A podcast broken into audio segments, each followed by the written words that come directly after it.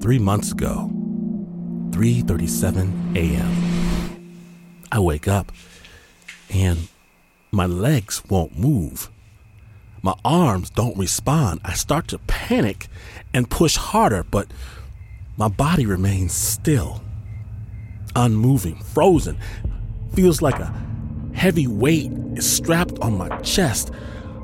Only my neck responds, barely, allowing me to see red clock numbers on the nightstand. I want to call out. I try to say, help me, help me. But my lips won't move. Even my eyes have stopped blinking. Terror. Absolute, utter, and complete terror. And I know there's such a thing as sleep paralysis. My mother told me about it. She said at night, the devil has dominion, and evil takes control if you think the wrong thoughts. I had laughed at her then, Mama. But when I turn my head and I see the man waiting in my chair, studying me, I can't laugh. I can't blink. I just wish I could remember how to pray.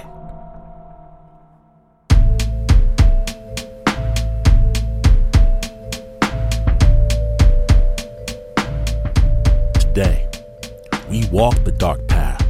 We chase the long shadow. From W N Y C Studios and Snap Judgment's underground lair, it has returned. The amazing series that chains cannot hold. We proudly present Spooked nine. Trapped. My name is Glenn Washington. Be afraid, listeners. Sweet listeners, be afraid. And don't turn out the lights. Because Spooked starts now.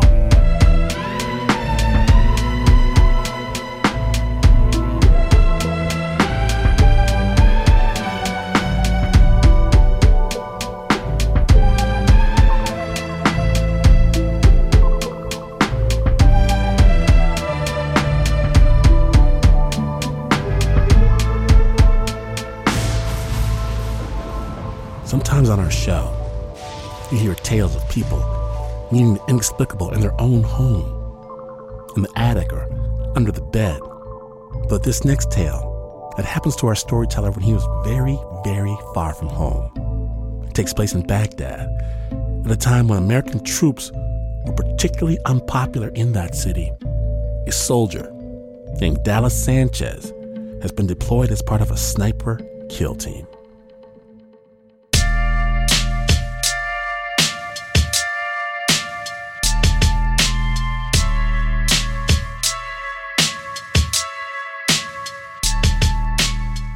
Baghdad, um, Baghdad was insane.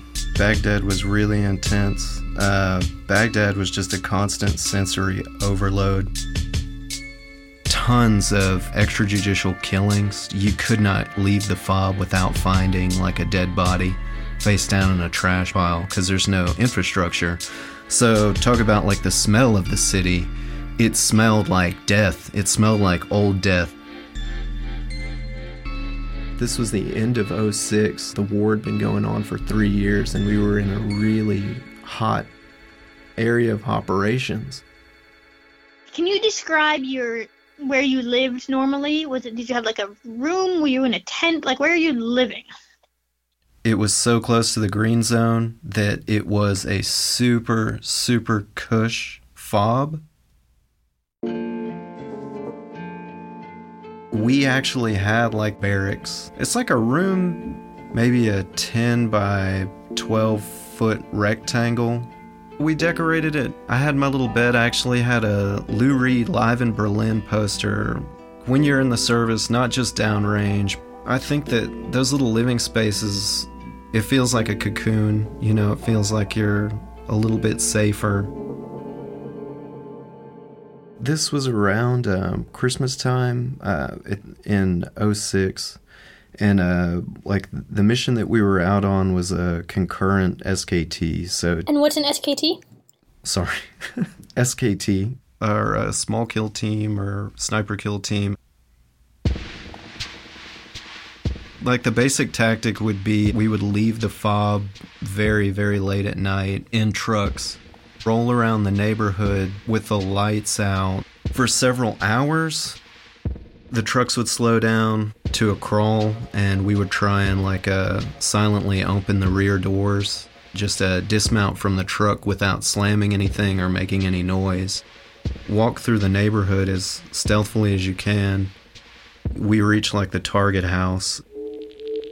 Basically from there, you just just break in and then uh, set up a hide and just pull overwatch over the sector.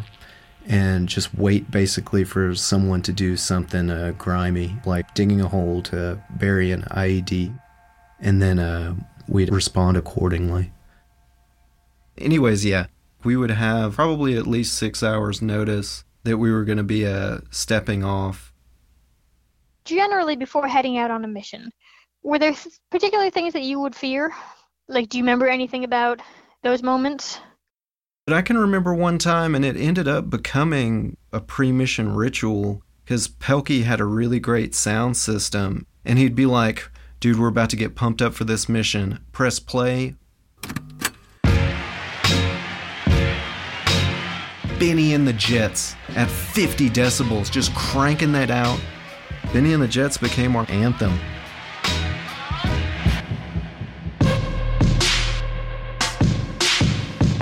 You pack up like your one hundred twenty pounds worth of kit and scramble to the top of the truck, get your weapon mounted. I was a gunner. I had my head up out the top, just uh, scanning, scanning like a maniac. When you're moving across open ground while scanning, sweating profusely, I mean, like, I, I know it's public radio, so this analogy would probably never make it on air, but it really is like just doing a fat rail. To have eight guys moving in a in a file uh, through a neighborhood, it's it's the point of the mission where you're most exposed, where you're most vulnerable. You have to maintain almost complete silence, because aside from the sound of the wind, maybe some dogs barking, there is no sound. Like, so for seventy-two hours straight, it's like basically like uh, being in church, because any sound could like compromise you and potentially get everybody that you love killed.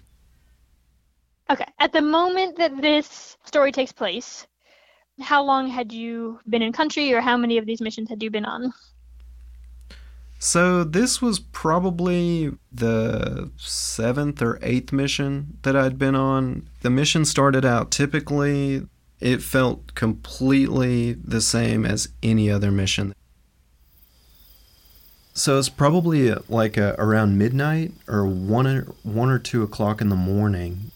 We approached the building, and before I've even gotten like a chance to drop my ruck, like my best friend comes up to me, and uh, he just looks really shooken up. And he's like, dude, there is something wrong here. There's just something bizarre. So immediately walking in this place, the first thing that I noticed was the sound.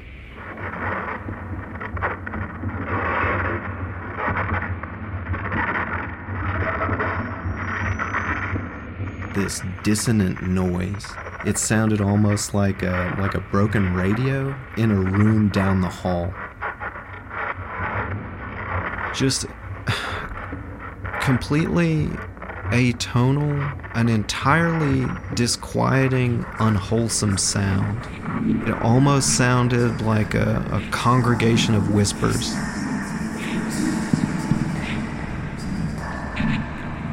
Like thousands of voices trying to communicate something, but in a completely nonsensical way. And that really was the the point where I felt like something was really different this time.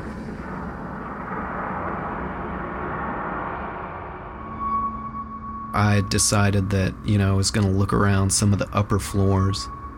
So as I was walking around like that, the second story, I came into this one room that it was completely stripped bare, simple cement floor. I don't know what drew my attention to it, but I turned to face the interior wall and just saw that the wall was pockmarked with bullet holes, with rounds.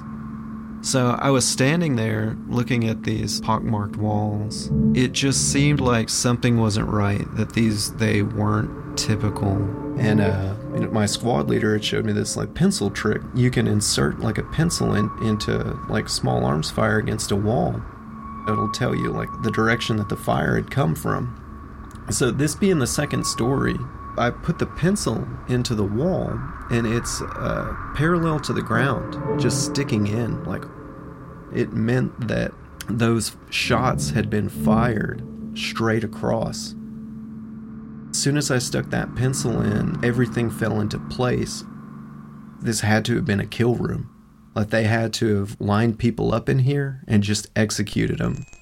And I just felt a little heave in my stomach. Standing in a kill house.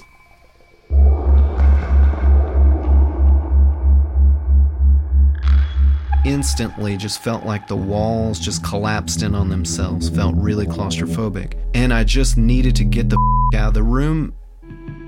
It seemed like there was a malign presence there that was trying to get somebody killed, and it was totally inexplicable. You have to imagine that all of this is under the backdrop, under the soundtrack of this just discordant noise. Just this ever-present aural presence. This feeling that you were feeling, were all the guys feeling that? And was that like a palpable kind of like anxiety in the air? There's like a, there's an undercurrent of tension. It wasn't like a, we all huddled together in a circle and are trading this back and forth. It was people would pair off with their best friend and be like, dude, you would not believe what just happened. Nobody's going to talk about that because you're showing weakness. I think that if one person were to stand up and be like, guys, this is kind of scary, we would have ripped them apart. So we were left with all of this downtime. And so you have now like half a dozen twenty-year-old children, and one of the number one pastimes on these S K Ts is looting. Someone is like, hey, there's a storage unit down on the first floor. And that immediately became something that all of us jumped onto because it, it gives you a chance, I guess, like um, to prove that you're not afraid of no ghosts, to prove that, that you're not scared. As soon as that call goes out, like, yeah, no, what, yeah, yeah, hell yeah, man, I'll, I'll, I'll root through these peoples that I have no business in. It's almost like a an affront to whatever was there. It was just like a, a gated off uh, unit uh, on the first floor. And uh, walked over like there. Like a gated off room? Would that be right? Yeah, basically like a storage space. I mean, exactly like a storage space. And there's just a very simple, symmetrical wrought iron gate on front. Those wrought iron gates are so loud that three of us walked up and got really low to the ground and just grabbed the gate on the bottom and just lift like a quarter inch. And then quietly walk backwards so that the gate's not rubbing against the ground, so that it wouldn't be loud at all. We had left the gate, like, propped all the way open. So I think about half a dozen of us go into this uh, storage unit. Upturned tables, chairs, clothing, decorations, silverware, all kinds of things. It smells like dust, old.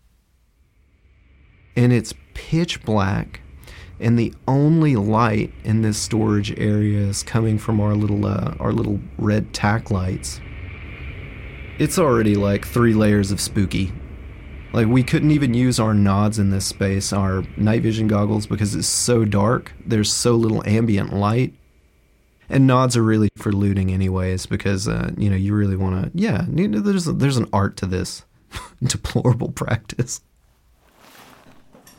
The only sound is like a light rustling. I'd picked my way probably two-thirds of the way back into the storage unit, and uh, I find this cardboard box with a couple of cheap little paintings in it. One of just a like a pastoral landscape with a creek in it. So it's like, oh, these are going to look amazing in my room. And I turned, after finding them immediately, I turned to my left to show off my bounty, was just met with pitch darkness, just, just blackness. There was no one else in the room. I was completely alone. And I didn't feel like I had tunneled out on these paintings. I mean, this wasn't like the Mona Lisa. It wasn't like I was, you know, just drinking in starry night with my eyes. I was just like, huh, these are neat paintings. Hey, check out the, oh, I'm alone. Makes no sense as to how six guys were able to creep out of a room. You couldn't step on the floor because of all of this furniture, all of the crap.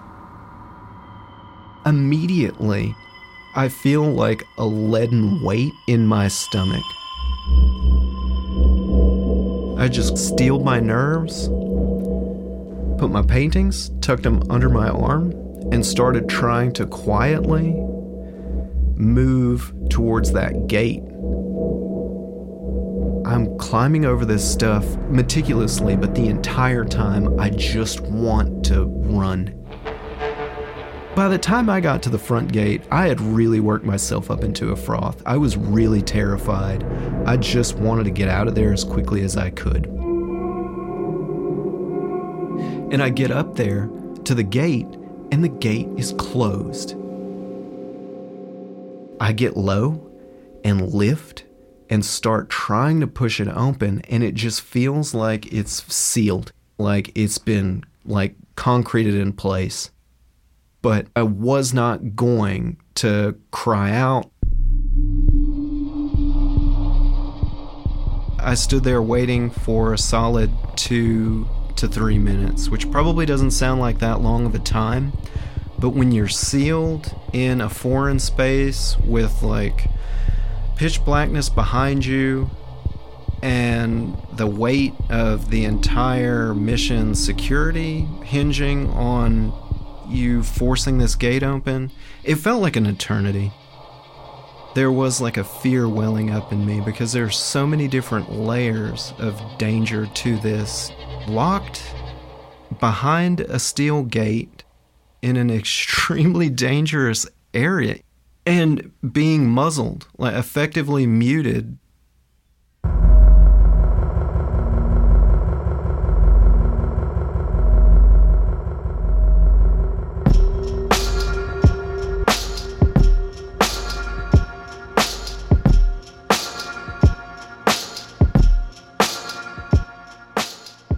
Our story continues right after this break, but know this. If you dig storytelling with a supernatural bent, subscribe to the all-new season of Snap Judgment Presents Spooked. Amazing stories told directly by the people that live them. Available right now on Apple Podcasts or wherever you get your podcasts. Dallas Sanchez continues his amazing story right after this brief message. Stay tuned.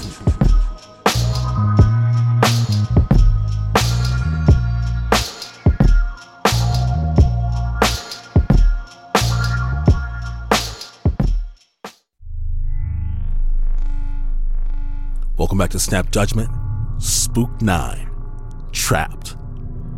When last we left, Dallas Sanchez is part of an S K T, a small kill team in Baghdad. He's out in the middle of the night on a mission in an abandoned building.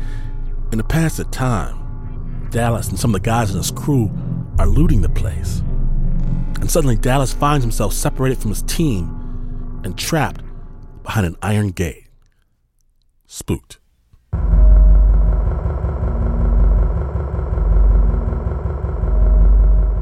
the neighborhood where we were in Baghdad, Aldora, they're like a death squads basically roving the neighborhood, and if they saw someone alone, they just yoke them up, take you to the nearest trash pile, and uh, put two rounds into the back of your head. But I caved, I broke. I was like, I don't care. At this point, I'm gonna gorilla grodd this gate open. I grabbed the gate with both hands and just shoved it as violently as I could. And nothing. It felt like shoving on a brick wall. I remember shaking a little bit. I turned my light off and I stood there, like at the mouth of that gate. So I could see into the opening of the courtyard where there's a little bit of moonlight casting a shadow. So, and that's the only light source at this moment. I can remember consciously not wanting to look back. I had like a sweat coming out of every pore in my body, because you can't like pant, you can't like like a dog be scared or whatever in, in situations like that. Like silence is so important. So it's like a controlled hyperventilation.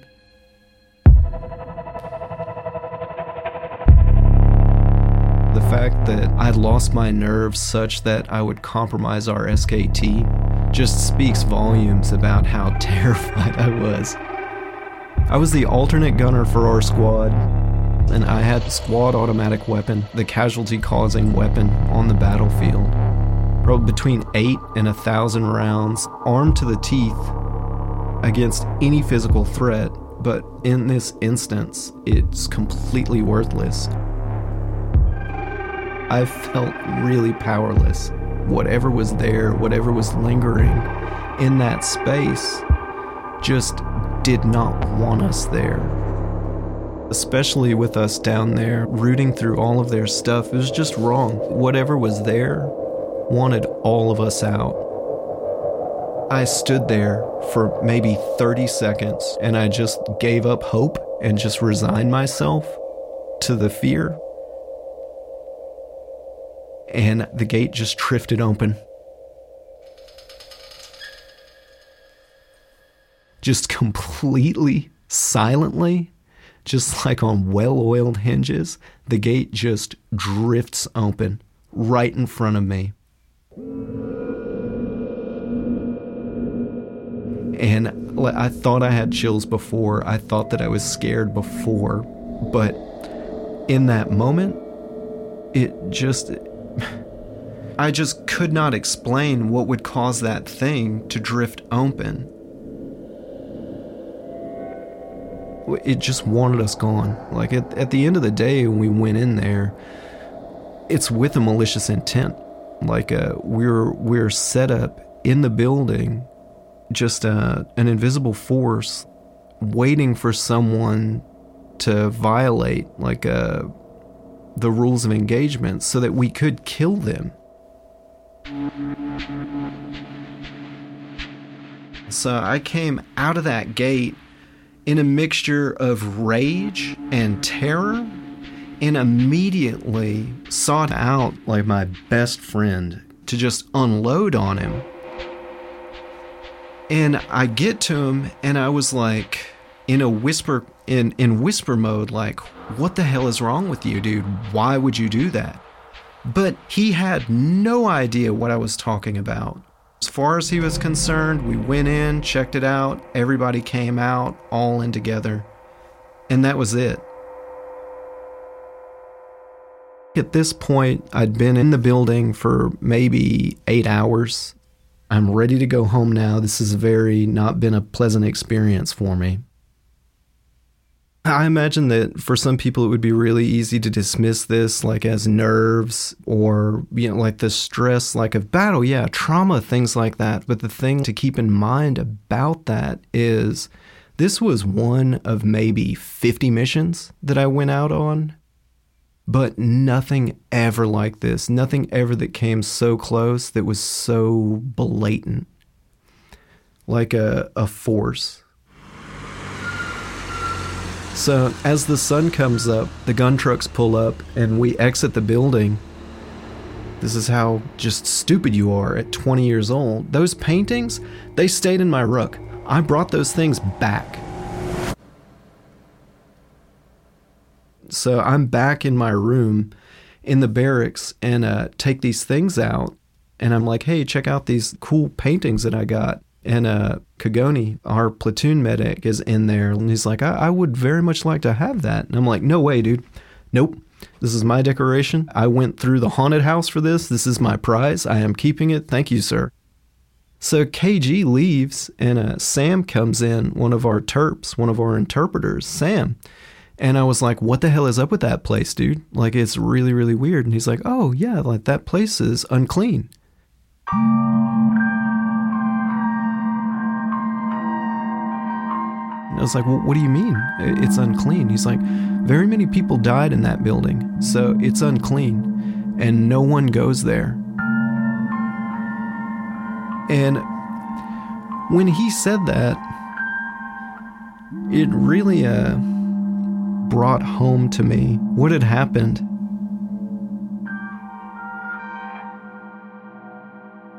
And it's such a thing to admit. It's like such such a bad thing, but I picked up that painting and I was like, hey, do you guys know where Kagoni went? Like, I want to, you know, and I found K G and I was like, here, man, I know this is really special to you. I'd really like for you to have this. And, and I gave it away. Did part of you, any part of you feel proud of this force or this spirit for, um, for fighting back in a way that, that had no military um, weakness? That wouldn't come until way, way later. Now, looking back all of these years later, I have a lot of respect for whatever that thing was. It was able to scare me. I felt like anyways, like I, I got my comeuppance. Five months after this whole episode in uh, May, is when I got hit by a V-bed or car bomb.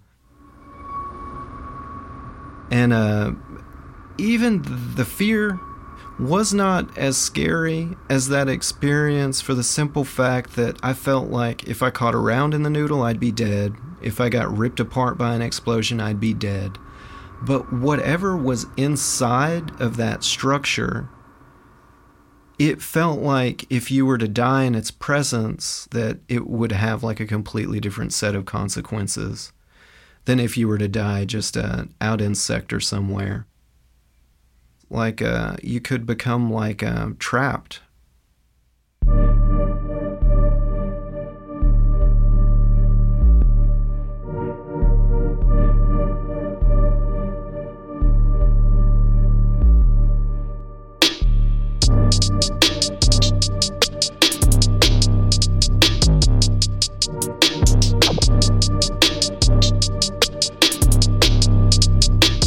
Thank you, Dallas Sanchez, for sharing your story with us.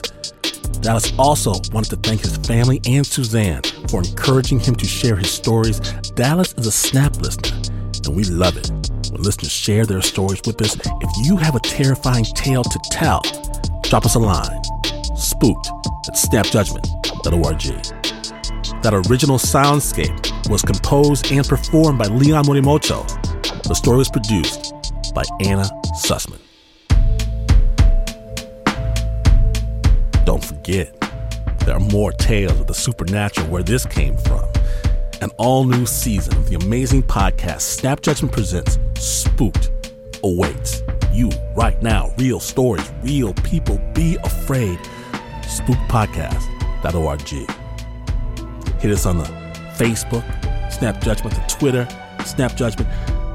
This episode was produced by the team that fears no evil. Please burn a candle in his name, but ooh, producer, Mister Mark Ristich. Pat Mercedes Miller never sleeps. Anna, the Eye, Sussman.